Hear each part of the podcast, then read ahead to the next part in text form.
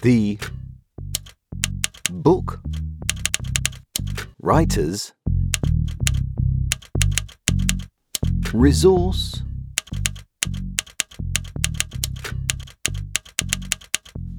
podcast. The Book Writers Resource podcast. Hello, and welcome to episode five of the Book Writers Resource podcast. I'm here as ever with Mandy and David. So, hello, Mandy. Hi. Hello, David. Hi. And today we're going to talk. Um, Mandy did an interesting thing. You did a bit of a shout out, Mandy, asking people about what were the things they struggled with most when they were starting to write a book. And you got a bit of data to Yeah. go on and a few answers to those questions. So, um, do you want to tell us a bit about that? Yeah, yeah. So um, I've labelled it a little acronym A- ASFC. Um, the first one was accountability. So 54% of people want some help in terms of being accountable to get their writing done. So that's the physically sitting down and getting the job done. Um, next thereafter was structure. So quite often people know what they want to say, but it's how I structure it, how I get it done. Um, and then the other one that comes up really often that David and I have experienced is customers come and talk to us and say, I've got this idea for a book, is it any good? And then finally, um, people don't struggle with so much is the content in terms of what to write because if you're a subject matter expert, you're gonna know you're gonna know what you want to put in a book. Yeah. Right. Okay. So this first one then that came up, this uh, this idea of accountability. How do I do this? How do I get this done? So so, what's your you and David? What have you got to say to people in terms of that? Well, if you think about all the famous authors, um, I always think about Agatha Christie. She agonised for weeks before she started writing. And if you read her autobiography, it made me laugh out loud because her husband said, Oh, for goodness sake, just get in that room and get it done. So she'd agonise for three or four weeks and then she'd just blat out a book because she had a house, a bill she wanted to pay or a house that she wanted to buy. Um, and Hemingway was another one, whether or not you like him as a writer. He used to say, you know, before you do anything else, write, just get it done and then forget about it because then you let your subconscious move on to the next day and let your subconscious come up with the writing for the next day. So accountability really is somebody holding you accountable for getting that work done and having discipline. Um, and a lot of people talk about writer's block, but really we we think it is just a question of forming a habit. And once you've formed a habit for so many days, you'll want to get into the routine of doing it. And actually, as a writer myself, when you do sit down and write, even if you don't know what you're going to say, as soon as you put your hands on the keyboard, or if you're if you're um, like another author that we we're working with, he talks his book into an app called Otter. As soon as you make a start, it starts to flow, and the creativity kicks in, and uh, writing brings down writing. That's another famous author, the guy that wrote Rumpole of the Bailey. He said nothing brings down writing like writing, and that's absolutely true. So the process of writing itself will help you write. Yes. Okay, brilliant. All right, and uh, and any other tips from you, David, in terms of you know I'm I'm finding another reason to have another cup of tea, another packet of biscuits, uh, and uh, anything to stop me from actually doing the job of actual writing. Um, you know that that's getting in the way. Anything, any other advice you could give? So I, I read a quote recently where it said, um, There is no such thing as writer's block, there is only procrastination. And what you've just said there, you know, an excuse to make another cup of tea, uh, an excuse to just step away and do something a bit fun. You know, I need to go to the toilet, and you don't really. You just want to step away from the computer. I want a biscuit. You, know. um, you just need something to occupy yourself because you're procrastinating. Do you really want to write? I don't know. You know, um, and I think a good way to try and get yourself out of that is f- falling back on the having an accountability partner, someone who is reading your book as you're writing it that can say, I want to know more. And what's really interesting is when Tolkien wrote Lord of the Rings, um, before he wrote Lord of the Rings, he obviously wrote The Hobbit. And it was his son that was saying, I want to know what happens next. I want to know what is this um, this ring that was given to Bilbo by Gollum. Now, the original version of The Hobbit, because we all know that in the uh, the the current version, um, Gollum loses the ring. Bilbo finds it and it makes him turn invisible, and Gollum goes mad. In the original draft, Gollum actually gives the ring to Bilbo as a trade. Um, I can't remember what the trade was, but he gave Bilbo, and then the story was retconned and changed that Bilbo found the ring. Gollum wanted it back because it was his precious. Hence, the Lord of the Rings um, formed itself. So, if you've got someone who can read your book as you're writing it and say, I want to know more, write this down, I want to know more, that will give you the, the kick up the backside to keep going because you have someone who's invested in your work. They want to know exactly what's going on in here, and it's no good you telling them. They want to read it, they want to know all the details. So, in having that kind of accountability partner, you will eventually get your book finished because you have someone saying, Tell me, tell me, tell me. There's lots of groups on Facebook that you can join who will hold you accountable. Um, find yourself a, a writing buddy so you can swap each other's work over. And as a writer myself, I've joined a group. Um, it's two hours a week, and um, what surprised me was they we write on one day, and by three days later, I've got to hand in homework, and that was like, oh, sharp in, take a breath. I'm like, okay, that's a good way to hold accountability.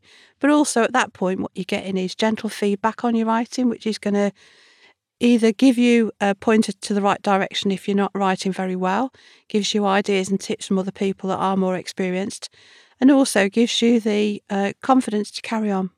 And if you're taking feedback from a group in that environment, it's best to have it now rather than when your book's published and there's things that you might have been able to improve on. So it is like going to writing school, really, finding lots of different ways, and there are lots of different ways out there to get that accountability don't be on your own. That's what I would say is pair up with somebody, join a group, and take part in these groups and become active as a writer.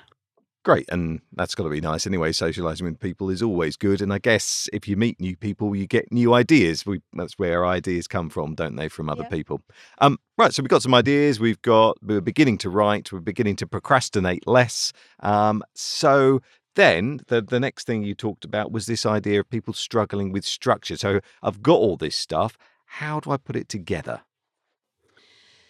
I think the first thing to do really is to blat out all the ideas um, and, and, get them all down. Either record them into a, an app called Otter or a similar app, or write them all down. What we call you know mind map brainstorming. There's an app called Mindly, and it's a question of brain dumping everything that you know, um, and then working with uh, a, a, structured process. So we use something called Ishikawa, which is an engineering technique.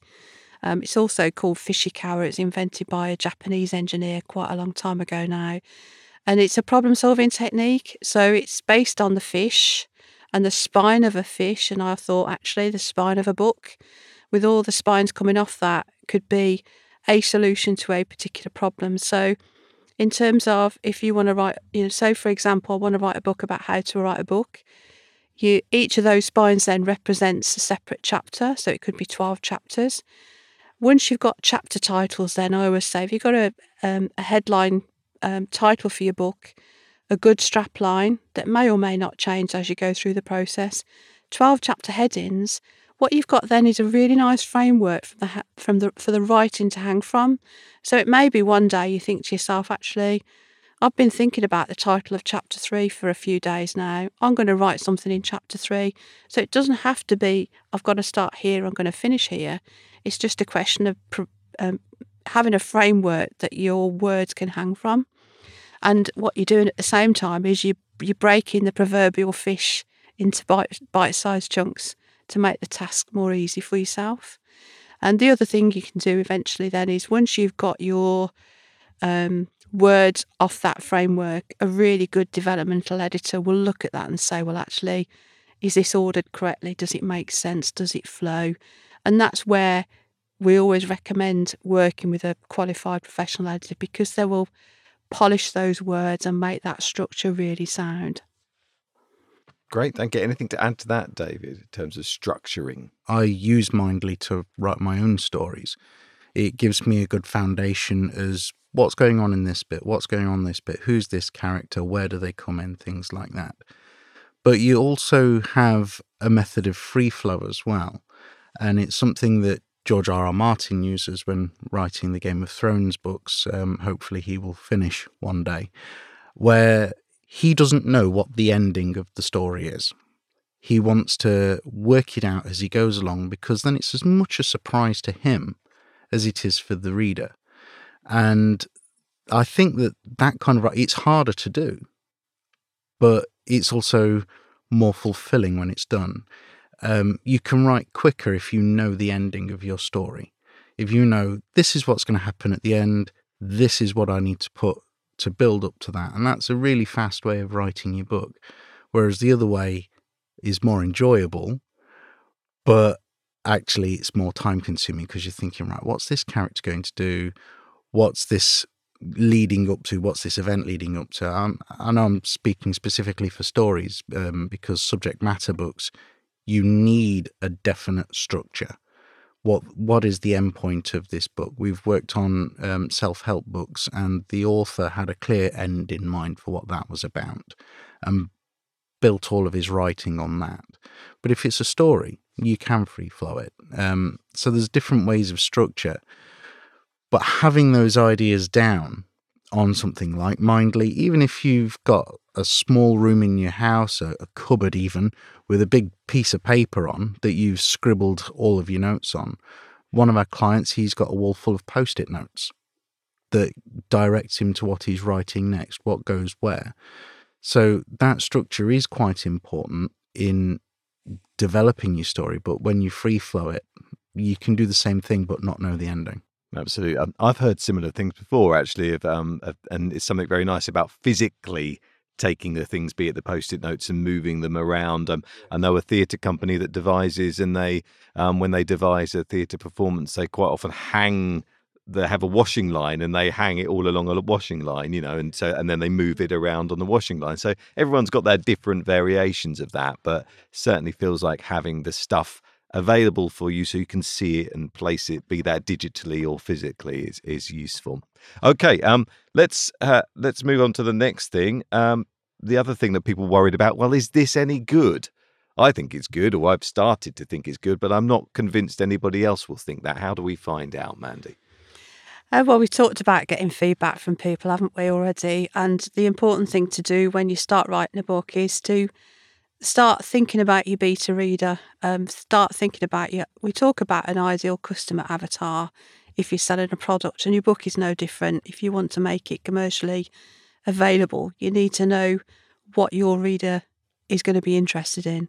So it's identifying who your ideal reader is what are they going to get out of this book and how are they going to find it interesting?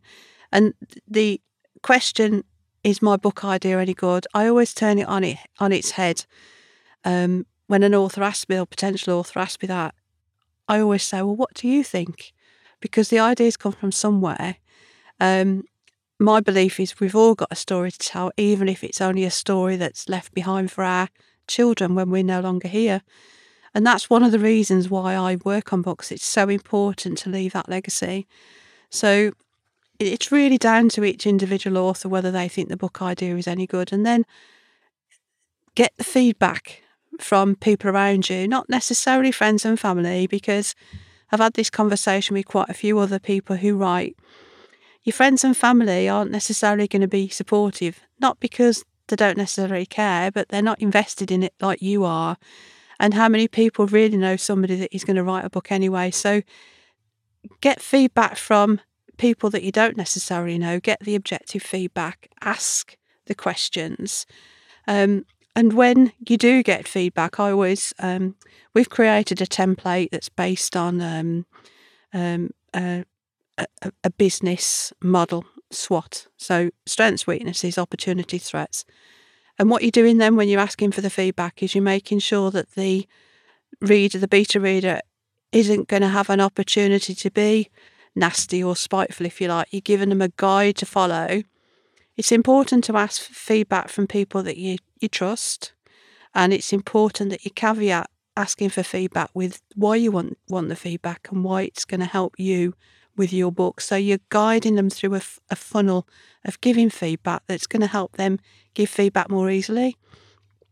And even where the feedback is negative, I think it's important to follow up and say, well, what made you say that? Because you can become word blind to your own writing and you can be um, blind to other ideas that somebody else as a reader might come up with. So it's important to take that feedback. And I always say about feedback is it's a gift, it's not always gift wrapped, but actually, if somebody's giving you feedback, they're putting themselves out on a limb because it's easy to quite often hear people diss feedback, but actually, it's a mark of respect if they give you that feedback. So take it for what it's worth. So that's really important. And we always say, as soon as you start writing a book, start talking about it and start asking for that feedback.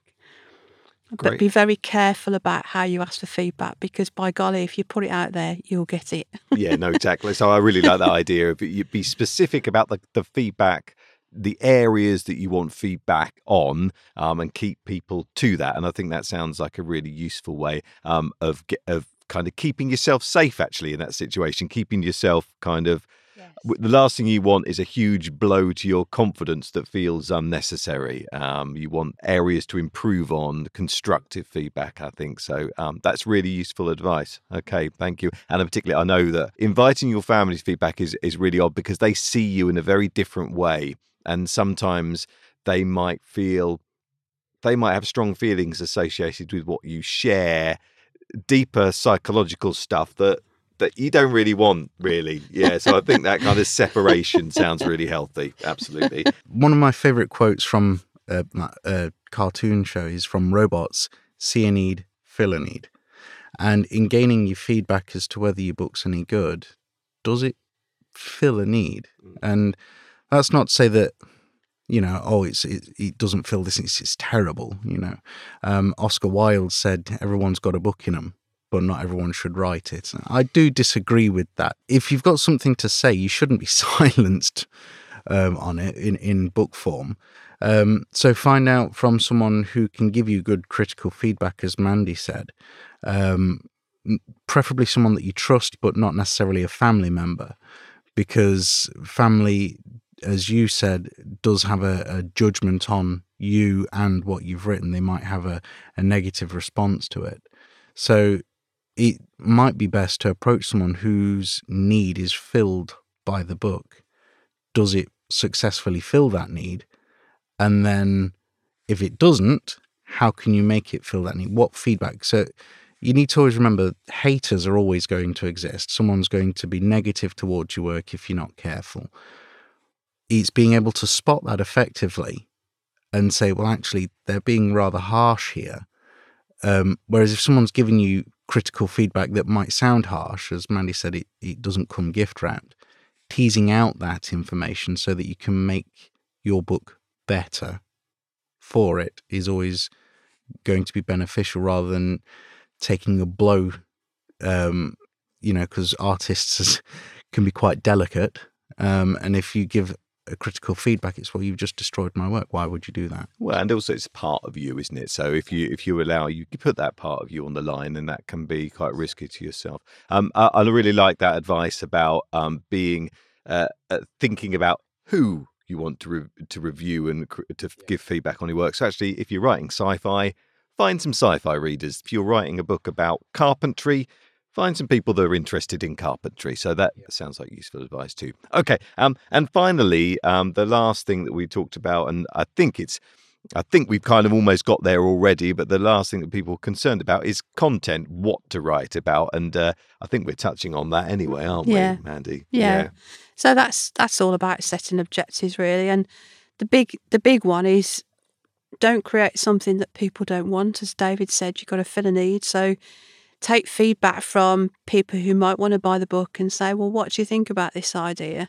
Find out if it's a subject matter book, what problems are you going to solve as a result of this book? There's lots of books out there. So, how, how will your book hit the target, hit the mark when others don't? And how, it, how is it going to appeal? So, yeah. Okay, so I think that sort of tops it off for today in terms of the those questions people wanted answering. Um, I hope we've answered them for you today. Uh, so, we're going to uh, leave it there and we'll see you on the next episode. Uh, episode six, we will be exploring um, all the different people and all the different stories that David and Mandy have come across during their time. So, really, it's just a celebration of all the wonderful stories that are out there in the next episode. So, uh, do tune in and listen to that. Thanks very much for listening. Goodbye. The Book Writers Resource podcast features advice from Mandy Ward and David Hambling. If you would like to hear more from them, visit www.tbwr.co.uk or email info at tbwr.co.uk. This was a Listening Shelf production presented by Ian Pringle.